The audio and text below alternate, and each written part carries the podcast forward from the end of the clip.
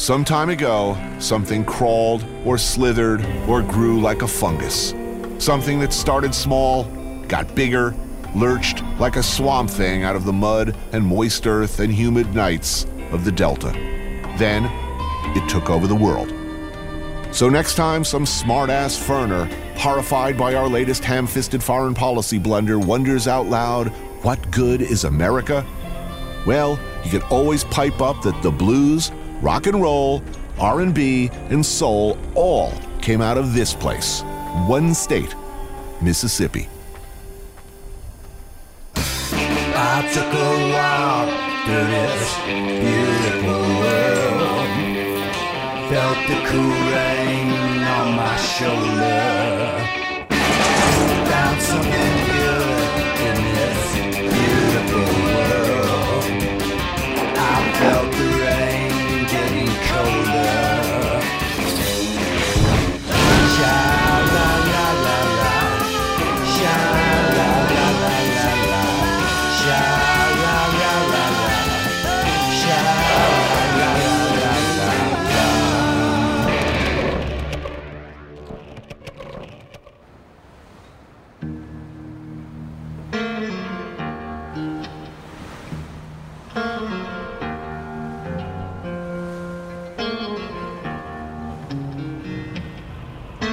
Right now, we're in the middle of downtown Jackson, Farish Street. It's a street with a lot of history, what it used to be like back in the day. The street was packed with folks, folks all over. They had their own restaurants, grocery stores, juke joints. I mean, everything happened on Farish Street that happened in Jackson for the African American community. The state capital of Jackson, Mississippi, located along Interstate Highway 55, just outside what's known as the Mississippi Delta. It's the kind of place that makes you wonder why did they make it the capital? Until you grab hold of what used to be around here. Farish Street used to be the hub of African American life in this city, its black commercial cultural center. When Dr. King came to town, he came here. Everybody did. Medgar Evers had an office just upstairs, here. Musicians like Tommy Johnson, Sonny Boy Williamson II, and Elmore James all played here, and the likes of Duke Ellington, Cab Calloway, Count Basie, and Louis Armstrong all took the stage at places like the Crystal Palace Ballroom and the Alamo on Farish Street. What happened? Where did it all go? What killed Farish Street was integration. Once we were able to branch out of our own indigenous black run businesses, the black owned businesses died. Right. So great for the black race, but terrible for the black business. In fact, the only reason you're coming to Farish Street right now mm-hmm. is we have two churches, two funeral homes, and the Big Apple Inn. So you're gonna either die, worship, or come to my place to eat, and that's the only trap you Or have. all three in that, you know. right. Not in that order, but Want 'em hot? How y'all doing today? Back when things were hopping, Geno Lee's great grandfather Juan Big John Mora moved to Mississippi from Mexico City, started a family with an African American woman in Jackson. He sold hot tamales out of a steel drum on the corner. In 1939, he moved the operation inside, right here. Now, the last restaurant on the street. Lurking inside, waiting for us, is John T. Edge, who leads the Southern Foodways Alliance Mr. Edge, how you doing? Well, sir. Who makes a point, a mission, out of knowing and teaching as much as he can about the real culinary traditions of the South, and doing what he can to keep them alive and unmolested.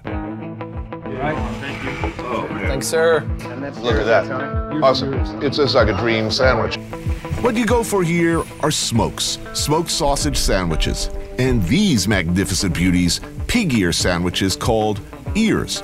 Both pretty much served with the same garnishes of slaw, mustard, homemade hot sauce on a soft bun. Now, as I understand it, uh, originally this was one of those nobody wants these things, they're dirt cheap. That's exactly right. In fact, by dirt cheap, the ears were actually free. Right. When my great grandfather started getting the pig ears, the local butcher was giving them to him because he was just throwing them away. It's everything you, you know we, we love about pig. The texture, the, the mix of fatty, lean, all that. Oh, that's good. Mmm. Man, that is just hard to beat. Isn't it good? Mm-hmm. It's a good sandwich. And of course, some hot tamales, which at this point in history are about as Mississippi as they are Mexican.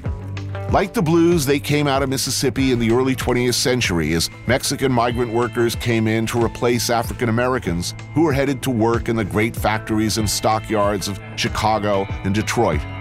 You know, sitting down here, um, eating tamales, we can sketch a history of Mississippi. Um, and that's kind of what I'm most interested in doing, helping Southerners understand that their foods are as African as they are Western European. And If hopefully, by way, if not, oh, largely more, you know, music and, you know, all the other cultural expressions of the South. I think food is a sneaky way of getting at some of the serious stuff we've been talking about. As I told you before, I didn't know what a cool job or what a cool restaurant I had until you showed it to me.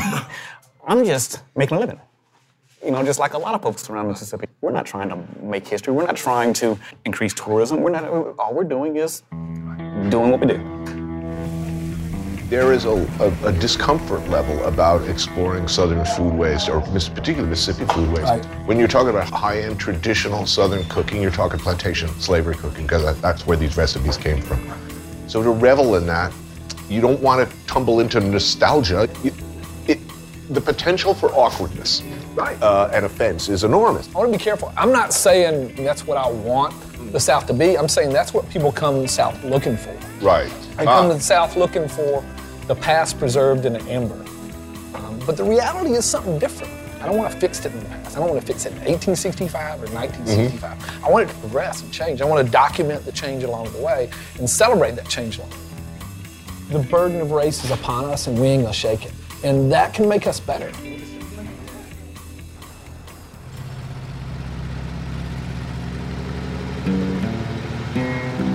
I'm a Yankee. So for me, it's kind of shocking to see this flag. It means a lot of things to a lot of people. First and foremost, meaning I'm not a Yankee and I don't much care what you think. There's no doubt that much of Mississippi history is ugly. From slavery, which was pretty much the backbone, the foundation of industry here from the get go, to Jim Crow, lynchings to church burnings. 14 year old Emmett Till, killed for talking sass to a white lady in 1955. The assassination of Medgar Evers in 1963. The murders of civil rights workers James Chaney, Michael Schwerner, and Andrew Goodman in 1964. Hell, they had to send in 30,000 armed federal agents, National Guardsmen, and military police just to enforce federal law allowing a black man to attend state college. A notion that was, shall we say, less than popular here. To be honest, that was about all I had for an image of the state of Mississippi. That was all I knew, and it hadn't occurred to me to look further.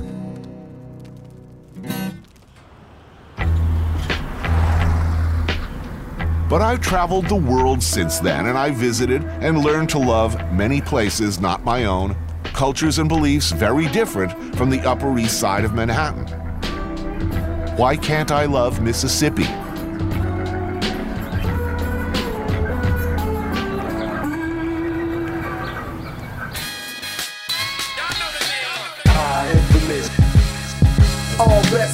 I'm through talking. Never gonna fall from my spot. I move August in September, block your October. So you should be thankful the party's not over.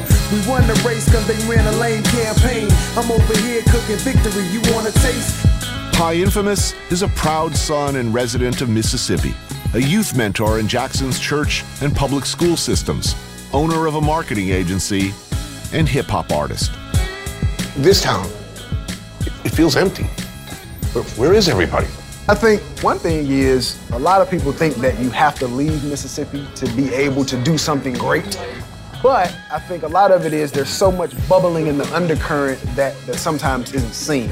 And I think it takes an artist who usually takes something that's blank and creates something that's awesome to be able to see the potential in the place in a canvas, so to speak, that has been vacated by others.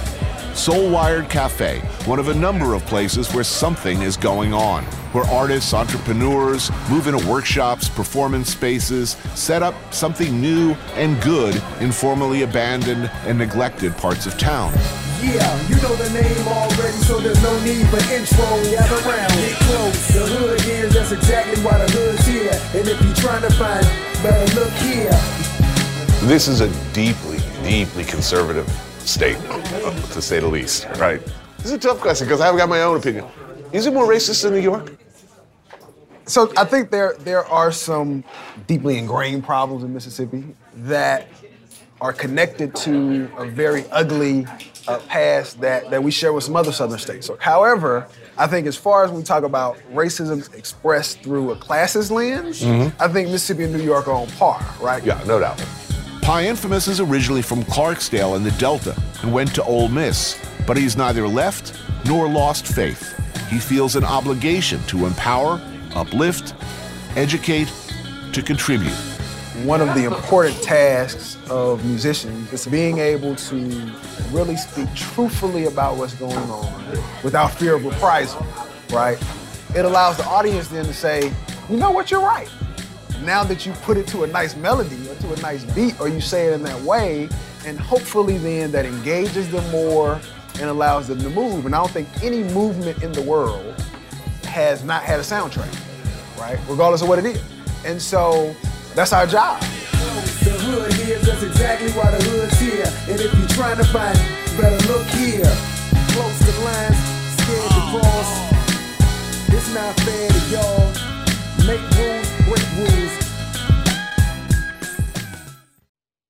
This podcast is supported by Sleep Number. Quality sleep is essential. That's why the Sleep Number Smart Bed is designed for your ever evolving sleep needs, so you can choose what's right for each of you whenever you like. Need a bed that's firmer or softer on either side? Helps you sleep at a comfortable temperature, quiets their snores? Sleep Number does that. Only Sleep Number Smart Beds let you each choose your ideal comfort and support, your Sleep Number setting. Sleep Number Smart Beds learn how you sleep and provide personalized insights to help you sleep better. All Sleep Number smart beds feature cooling, pressure relieving comfort layers for soothing sleep throughout the night. Temperature balancing bedding is designed to move heat and moisture away when you're hot. When you're cool, they hold their energy to help warm you. Sleep better together. JD Power ranks Sleep Number number 1 in customer satisfaction with mattresses purchased in-store. And now, save 50% on Sleep Number limited edition smart beds for a limited time. For JD Power 2023 award information, visit jdpower.com/awards. Only at Sleep Number stores or sleepnumber.com.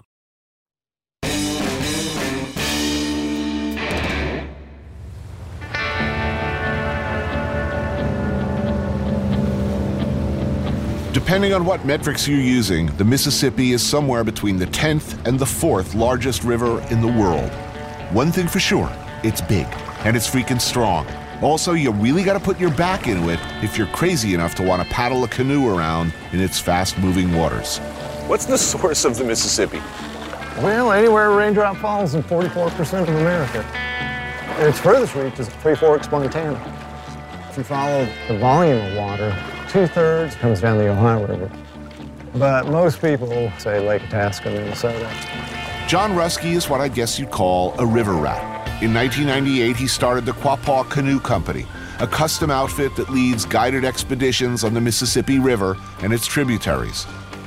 As a central part of his operations, he trains local kids from Mississippi and across the river in neighboring Arkansas under an apprentice program, teaching skills like hand carving canoes, outdoor survival, and the ins and outs of guiding and the history of the river. Most of these kids come from pretty distressed neighborhoods, and the hope, the intent, is that once trained up, they'll stay with the company.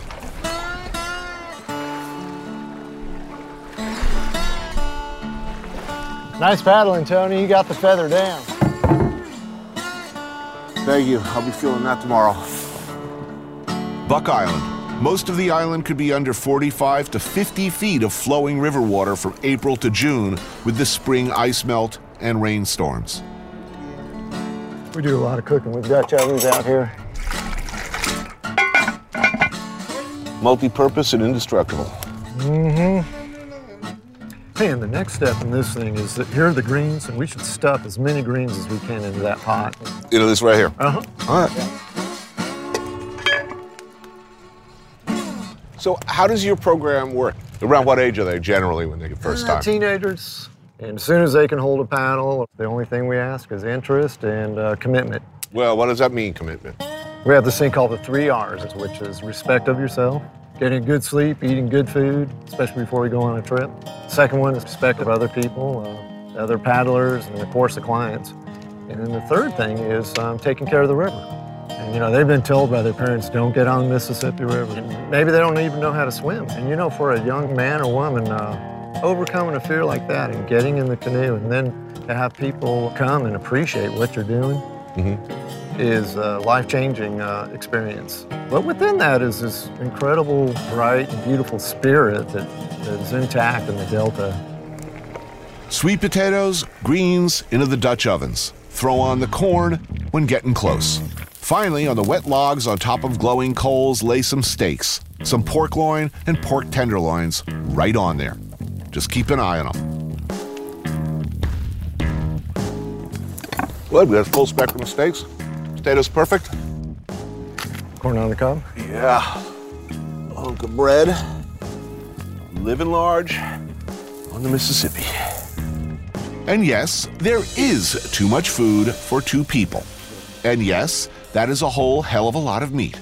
And I know it would be awful to waste all that extra. But don't worry.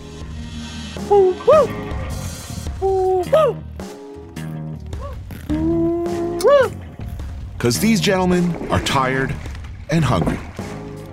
Welcome, gentlemen. Right on, Quapaws. Come on. The corn on the cob here, greens. No, I'll be cookie. Yeah, got a little more of this. Oh, looking good. I don't want to say I'm good, but I'm good. All right. Pork, sir? Who's Mrs. Steak here? You, sir? You got? Who needs steak?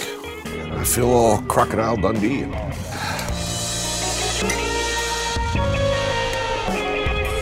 Beautiful. So all that paddling, how bad am I going to hurt tomorrow? Oh, I don't like the sound of that. I got the name on That hesitation, not a good sign. Those tenderloins are nice. Good stuff. Man, we have mastered the wild today.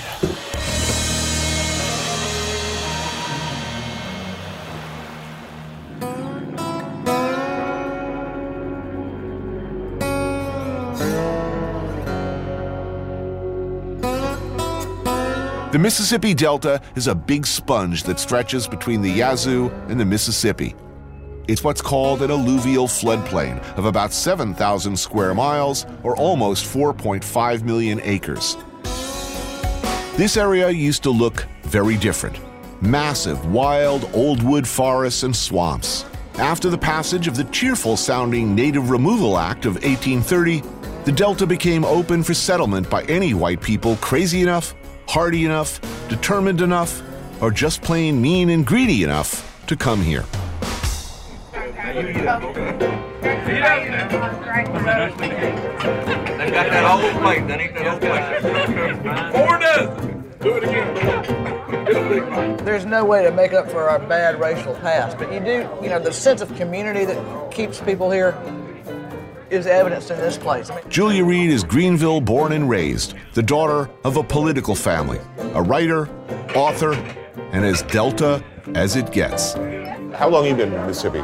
22 years. I came in 1992. John Currence is a celebrated chef who had left New Orleans to come to Mississippi and opened first one, then many more restaurants and businesses in the town of Oxford. I've stayed busy.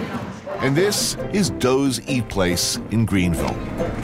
Hello, hi. this is the great Florence Signa. Wow, it's so good to meet you. Florence in charge of the salad bowl and has been for this is Florence's Doe senior sister-in-law.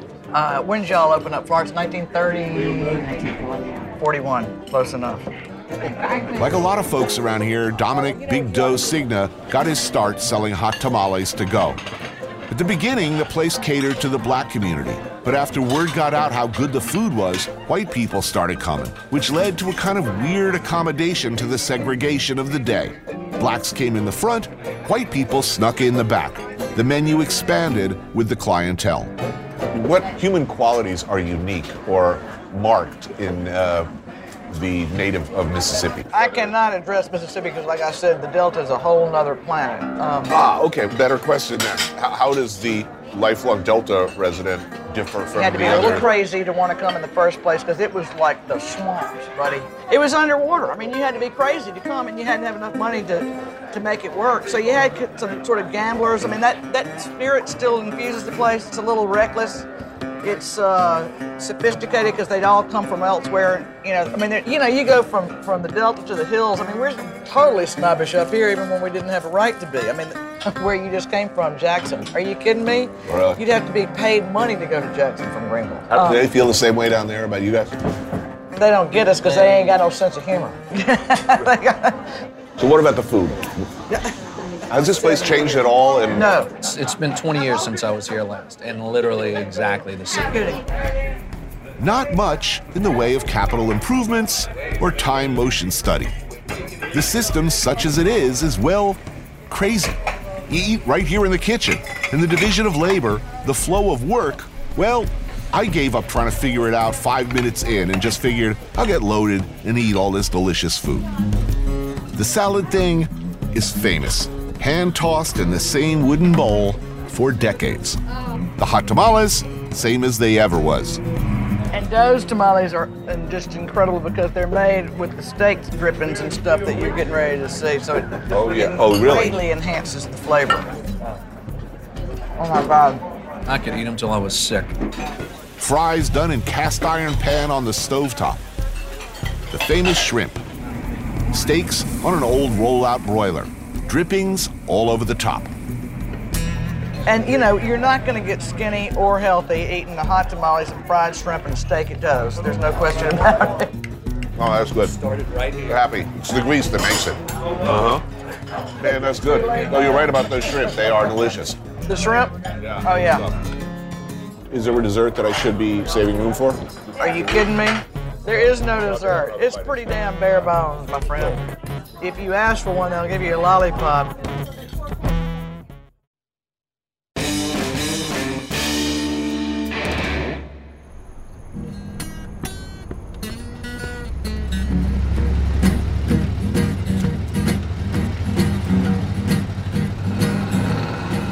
This is exactly what you expect in Mississippi, though, right? Yeah, it's supposed to look like this. Uh, Know, I moved here from Georgia, and the thing that struck me when I moved here, driving through the Delta the first time, was just how empty it was. Like, you know, it's like everybody left. The Great Migration. Three factors automation, the invention of mechanical means to pick cotton, the call of better paying jobs in the industries of the North, and of course, freedom. You know, people think about the blues as a lament. A lot of blues songs are about freedom, about getting the hell out of Mississippi. You know, and, and, and there were a lot of reasons to get the hell out of Mississippi for a long time. Now there's a return migration, and there's that whole period, late 60s, early 70s, where kids are bugging out of Brown University to come sit at the foot of an aged blues Right. in Mississippi. There's a cyclical pattern to that. Now, you know, you see people kind of doing the same thing with food. Like there's a whole generation that wants to come down here and sit at the foot of an aged catfish cook. State Senator Willie Simmons has been an elected official of the Mississippi Delta for 20 years. And he's been running this place, Senator's Place, for 11. No. What's the difference between soul food and southern, traditional southern food? It, it depends upon the culture and what neighborhood you was in. If you were in the black neighborhood, then it became soul. We probably put a little bit more of the throwaway in our cooking. The pig feet, the pigtail, the neck bones, mm-hmm. and all of that's fatty. Now you're making me hungry. now you are definitely. Well, there's some neck bones out there. Okay. Oh, excellent. So greens. Turnip greens. Oh, I'll have some of that for sure. Is that fried okra there? I'll have a little of that. Yeah, I might need more than one plate at this rate. Uh, let me get some mac and cheese. What's that? Lima beans and the red bean. Oh man, that looks kind of good too. Yeah, a little bit of that. Neck bones uh, floating around somewhere. Okay, yeah, I'll have some of those. Little rice and gravy on there. Yeah, thanks. And uh, oh, I don't know, a piece of fried chicken there. If you got a thigh, that would be great. Okra's perfect. Yeah, it is. Oh man, that's good. Now here in the South, if you want to, you can throw your fork away and just grab that egg. And Oh yeah, I'll be working on that once. we forgive you and don't hold it against you. could eat this okra all day long, man. It's, it's good. And I don't know what you think about those greens and butter beans, but oh, man, they're nice. Man, that's tasty. Do you think the right people get the credit for for Southern cooking as we know it? I do. You, you think the right people get the credit? I mean, look, I do. you- People know. People know who's behind this food, whether it's called soul food or whether it's called country cooking. how is the Delta, the mindset in the Delta, different than the rest of the state? No one else can compare with us. Like, there is no other senator who can sit and talk to you and tell you that they represent Dockery Plantation, where the blues supposed to have been born. There's no one else can tell you that in his district is the home of B.B. King. Can tell you that he represents the area where Fannie Lou Hamer came from, where Jerry Butler was born. Go on and name others, the staple singers. When we talk about the heritage and the culture and what comes out of the Delta, that's all within this little district that I represent. So the Mississippi Delta has that pride.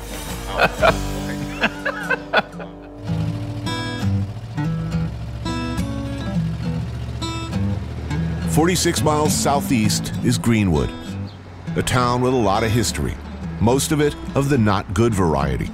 Known, unfortunately, as much for Byron de la Beckwith and Tom Brady's infamous speech after Brown versus the Board of Education as anything else, fairly or not, it's hard to get past that.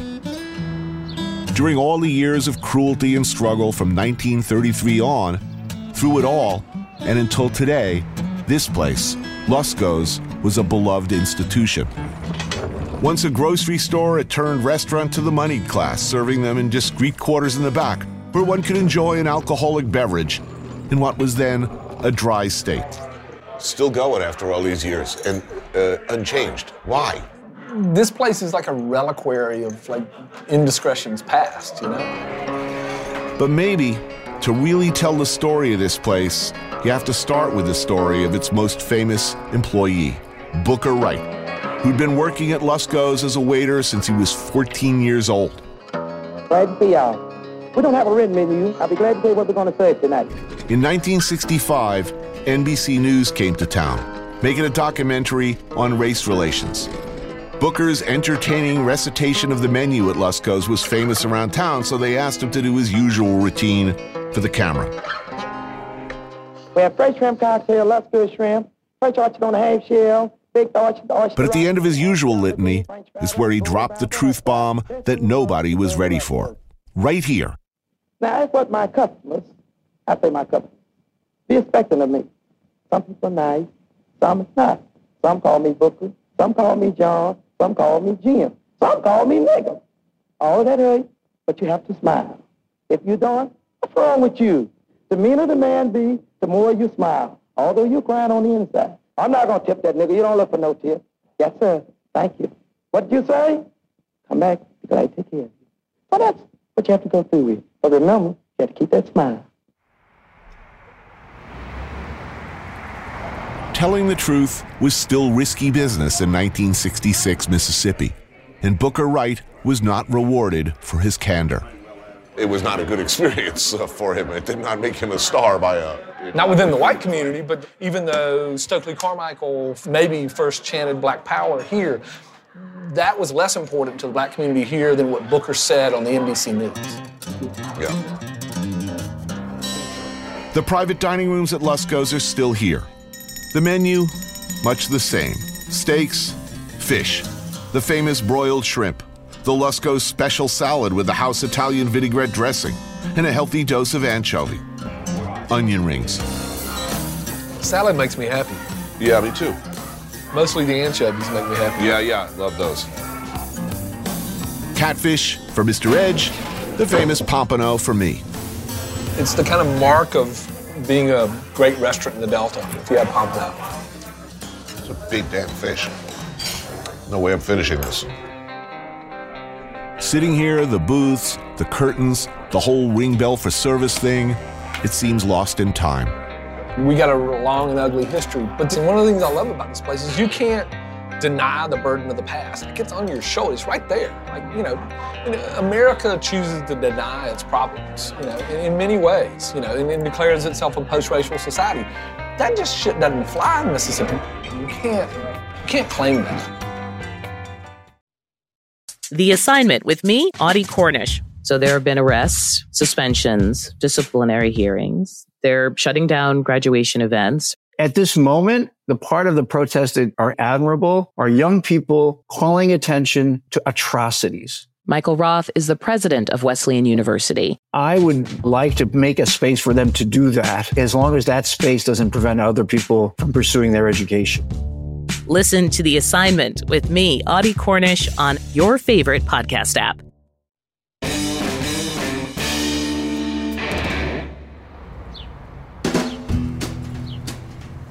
Oxford, Mississippi is a lovely, incongruously eccentric little island, a mutation, a college town, a magnet for writers, thinkers, and oddballs, drawn perhaps by its rich literary tradition as the home of one of our greatest authors, William Faulkner. Faulkner was a Mississippi native, a former postman, an outdoorsman, an eventual winner of the Nobel Prize in Literature and two Pulitzer Prizes for fiction.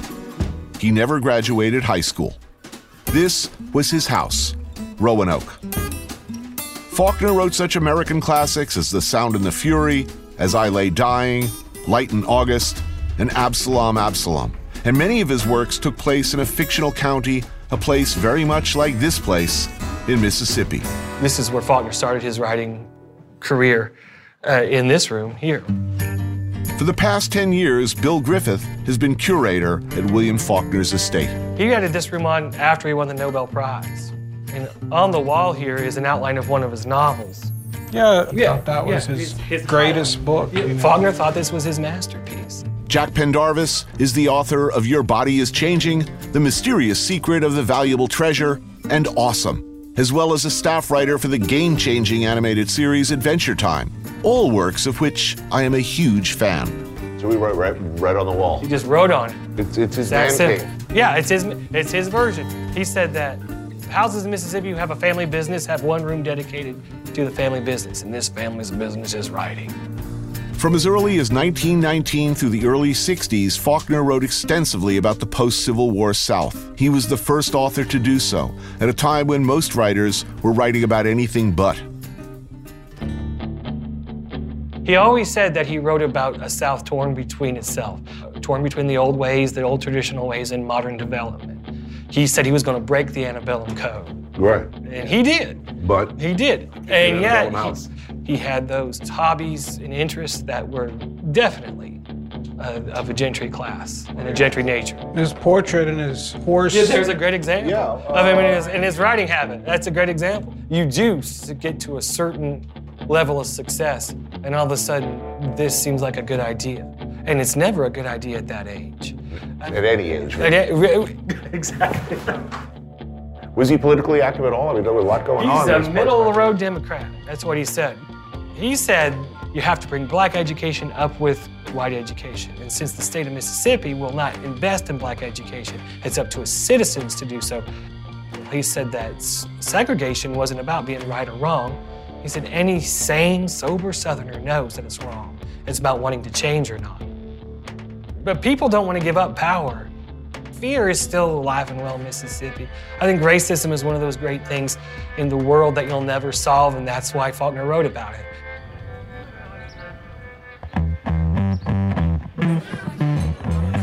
Writers, as I know from looking in my own dark heart, are generally terrible people. Put 10 of them together and it's like putting your head in a bag full of snakes. I meet a bunch of them above City Grocery, John Currence's place on the square. There's the brilliant author Tom Franklin and his wife, the poet Beth Ann Fennelly. Grisham writer in residence Megan Abbott. Pendarvis, you know, poet Chiyuma Elliott. Wright Thompson is a senior writer for ESPN, fellow writer on the series Treme, Chris Offutt, novelist Ace Atkins. Poet Derrick Harriell is originally from Milwaukee, crime novelist Billy Boyle from Brooklyn. Downstairs, Currence's restaurant City Grocery cranks out many delicious things. The man known as Big Bad Chef, aka Johnny Snack, is sending some of those goodies upstairs, as there's nothing professional writers like more than free food. Usually you put five writers in a room, it's an ugly hell broth of envy, uh, hatred. We all uh, hate Tommy. Right. No, that goes without saying. Even me, I hate me worst of all. Around here, anyway, the writers are really supportive of each other. For writers to argue would be like arguing over a piece of dirt. I mean, what are we fighting about? The stakes are so low. Why would you be a jerk about it? If Mississippi were a country and there were a national hero, uh, dead or alive, uh, by consensus, statewide, who would who would the statue be of? Elvis. Really? Wouldn't be B.B. King. It should be. It should be BB King. I mean, Yeah, but it would be Elvis. But it would be Elvis. Well, I mean, Mississippi is, you know, the joke is that it's not a state, it's a club, that it's so small that everybody knows everybody. In the middle of Mississippi, Oxford is an oasis of thought and, and art and literature and feeling and sentiment and everything. They call this place the Velvet Ditch. Why the Velvet Ditch? I guess you just roll in, it's pretty friggin' comfortable, and you don't care much about getting out. right? Right? Am I right? Well, no one here seems too bitter about that. It's a place that needs help, but it's a really great place. We're never leaving.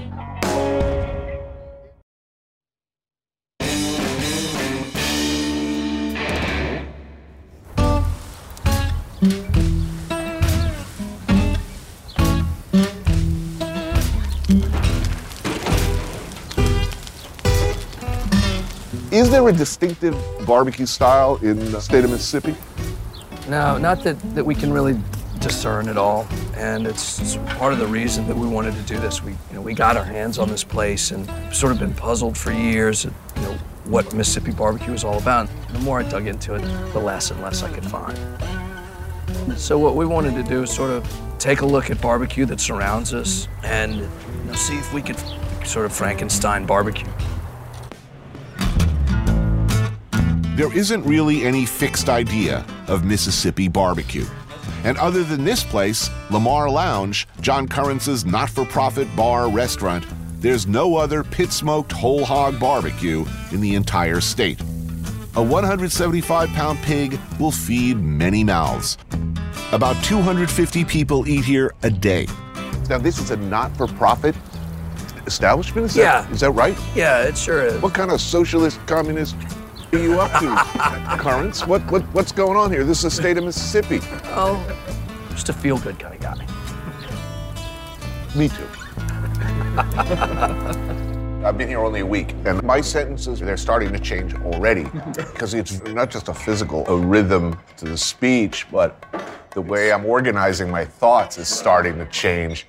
Some of the Oxford writers from last night managed to make it out of bed, heads pounding, no doubt, filled with a shame and self loathing surely familiar for writers. But like such greats of the past as Malcolm Lowry, F. Scott Fitzgerald, and Charles Bukowski, they too have learned that more alcohol first thing will often make you feel better about the world. Particularly if accompanied by freshly baked cornbread, biscuits, pulled pork off that whole hog, sweet jerk chicken, and brisket. Hell, I feel better already.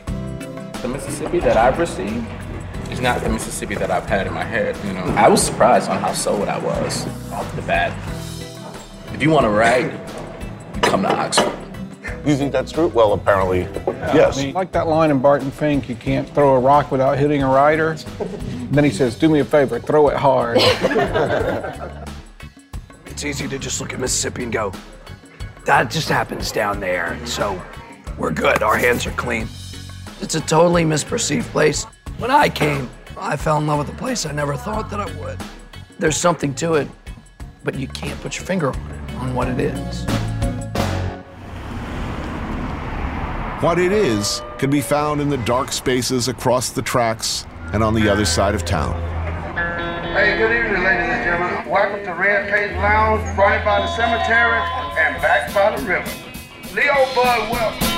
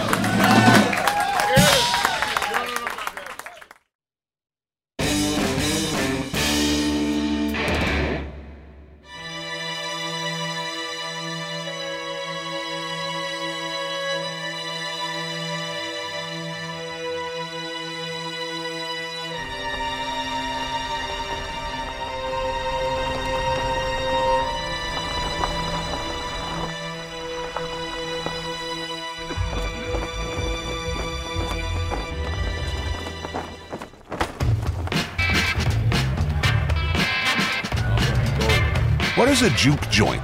You've heard reference to them, no doubt, but, but what is it? I guess the first thing you gotta know is it's pronounced juke joint. And this one, this is a real good one.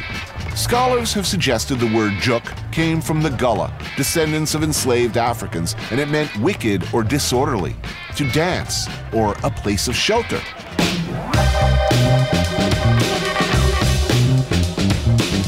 Juk joints started as plantation community rooms during slavery times. They went on to become the small, private African American run bars, clubs, and lounges. First in rural areas, then in towns and cities, where workers could dance, drink, party, and gamble as a respite from the hard labor of Delta sharecropping, tenant farming, house service, and segregation. They were often condemned by church leaders as houses of the devil. William Po' Monkey Seaberry runs this place, as he has since 1963. And he makes the rules. How long has this been a business? I've been in this place 58 years. I'm 74. How did you get into this business? I just got into it. Something I like to do. And everybody come here and enjoy themselves. No problem. And please explain this policy. You know, no hats backwards and no pants hanging down. What is That's that? right. That's right. If you don't like my rule, don't come, cause What are the rules here? No rap music. No. I'm about to like about that bumper, bumper, bumper. I don't like that stuff. Give me a headache in the brain. I love all blues. All of it good to me, as long as it's blues. Good R&B? That's right. That's right. But no rap. No, no. Never. Even if, I, if Kanye West wants to rent out the place, you gonna rent it to him? Yeah, I'd rent it to him. okay, just, just in case. So I ain't got time to war with them and keep down all this old bullshit. If you ain't come for a good time, stay from me. Words to live by. Well, thank you, sir. I love your place and thank you for having us. But you got to come back again. Oh, I surely will. I'll find somebody to get naked with you. Uh oh. okay, DJ, you can kick it back off. Mama's a bad girl and she's bad. Thursday night, don't forget about it. Come Karma Radio. Thursday night is family night at Po Monkeys. Mostly locals, a mixed bag. The music is classic R&B and pre-disco soul. The attitude, loose. Just familiarize yourself with those rules and there won't be a problem.